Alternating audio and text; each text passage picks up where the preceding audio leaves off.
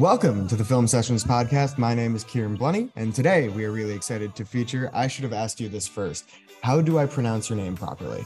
It's Asha Loon. Okay, that's good.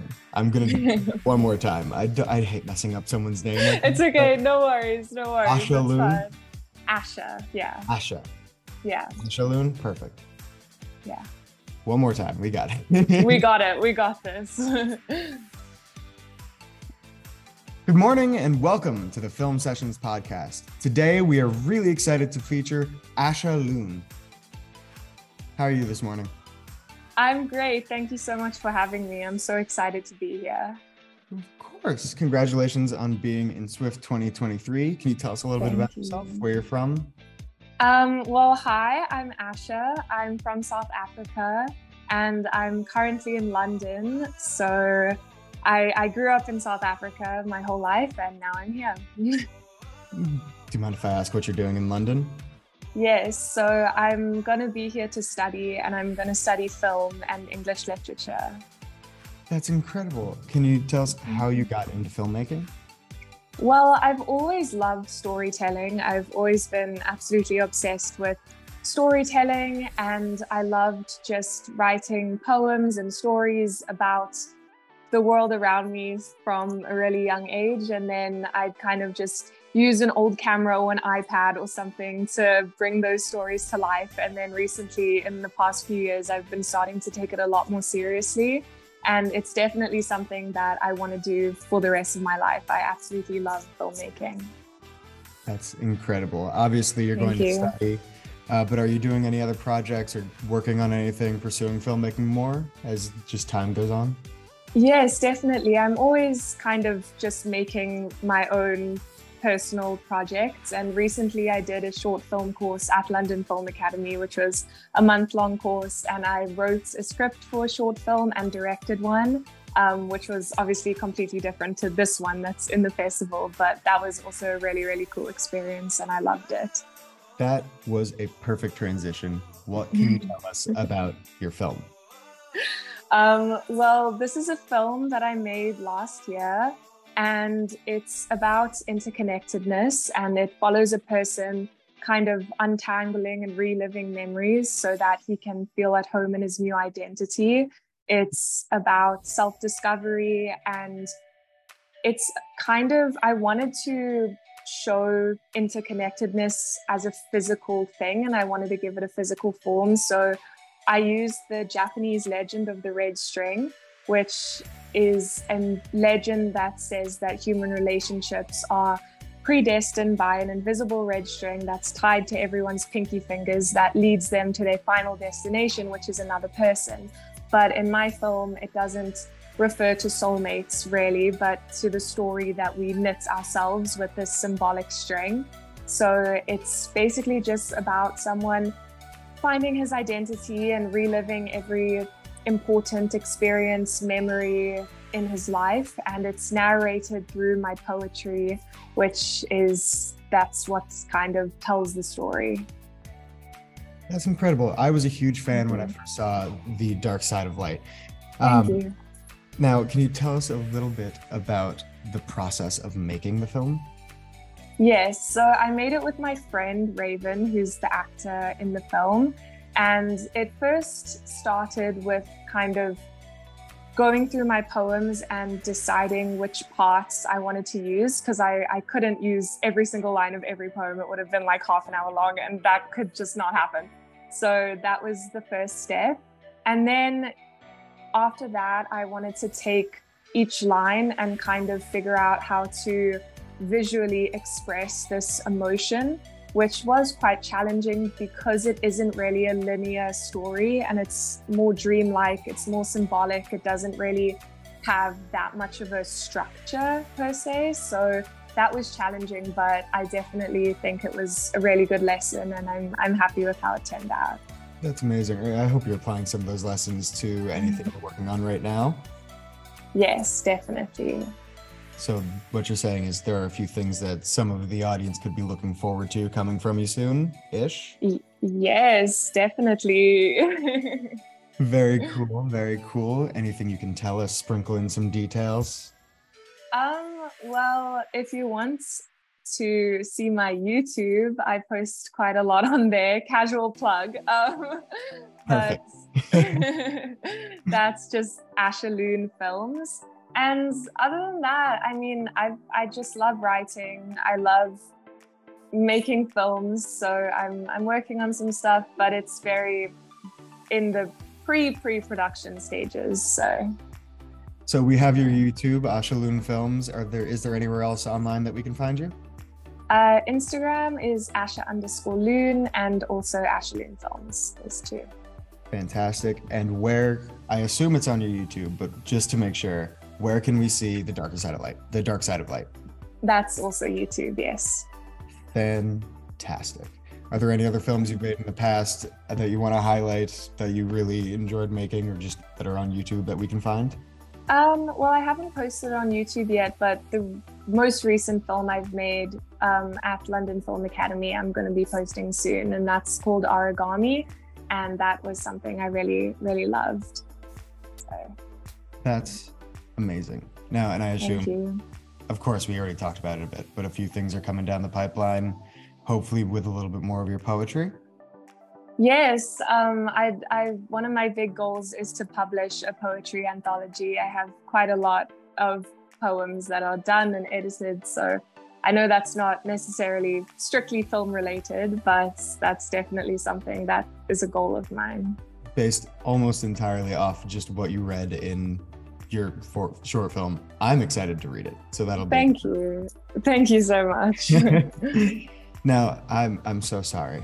I have a horrible question to ask you. Ask away. Do you have any favorite films or any that really inspired this movie? Make it a little easier, hopefully.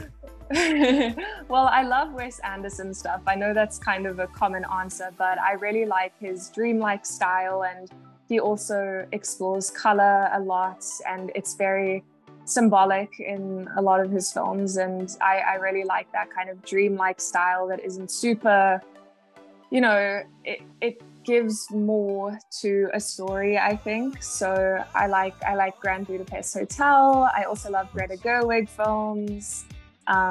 So I really like films that kind of take the scripts to another level in terms of the viewer can connect to the characters and see themselves in those characters. Right.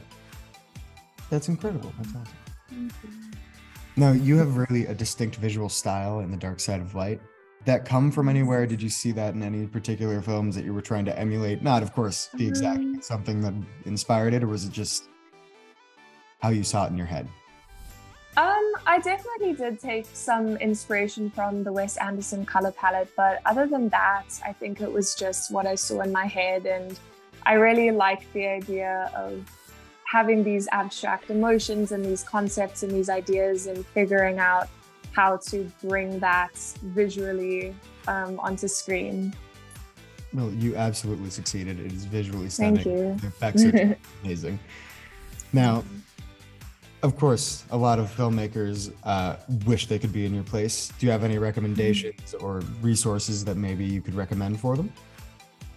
I think just online, everything is so accessible. And I mean, on YouTube, there are hundreds and hundreds of videos about filmmaking tips, and also getting access to these film festivals is a lot easier than you think. I mean, it's really accessible, so there's just a lot of resources out there. Of course.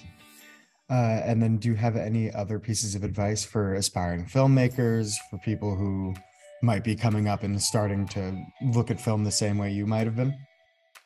I think my advice would be, try to really define what you want to do right at the beginning and don't sway from that. And throughout the process of making something, it won't be the same as you think it will at the beginning. It will change, it will evolve, but to kind of stay true to the initial vision and not let other people's words or input change your initial vision that you believe in.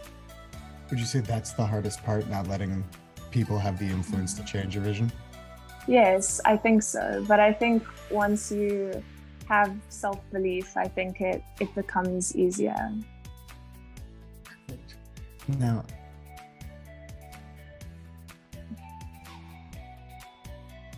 sorry, I couldn't read the thing I had before. Have you had any really experiences that changed how you looked at filmmaking or informed how you go through that process throughout the time that you've been working? Yes, I mean, I've been making videos for a while, but it hasn't been, you know, very professional. I've been making YouTube videos of just my life and kind of trying to find film aspects within daily life, I guess, trying to depict it in a, you know, more cinematic way, I guess, trying to find that within kind of daily mundane things. But The Dark Side of the Light, making that film was a really, really big learning experience. I learned a lot more about editing and about bringing it together. I think that was the most challenging part, was taking all of the footage and trying to, you know, whittle it down to, but still have the same effect within that shorter amount of time. And then also at the London Film Academy course, that was a very, very big learning experience for me in terms of directing with a bigger crew, because The Dark Side of the Light was very one-on-one. It was very small. And with that experience, there was a bigger crew, there was a lot more equipment, there was a lot more everything. And that was a very, very good experience for me to learn to express my ideas to other people verbally and make them come across well, or as well as I could. Very nice. Now, so you're saying The Dark Side of the Light was a much more collaborative process with Raven? Yes, definitely. It was a wonderful experience. It was also very cathartic for me, because what I wanted to do with it was to create a story and then leave it up for a lot of interpretation. And I think that's what's really cool about poetry and the symbolic side of film, is I wanted it to be relatable and for people to kind of build their own story on top of the one I created and find meaning within it in any way. That's amazing. Thank you. Now, I have one more question about the film specifically. You took a lot from Japanese mythology and folklore. How did you become interested in that, or how did you find just that in general?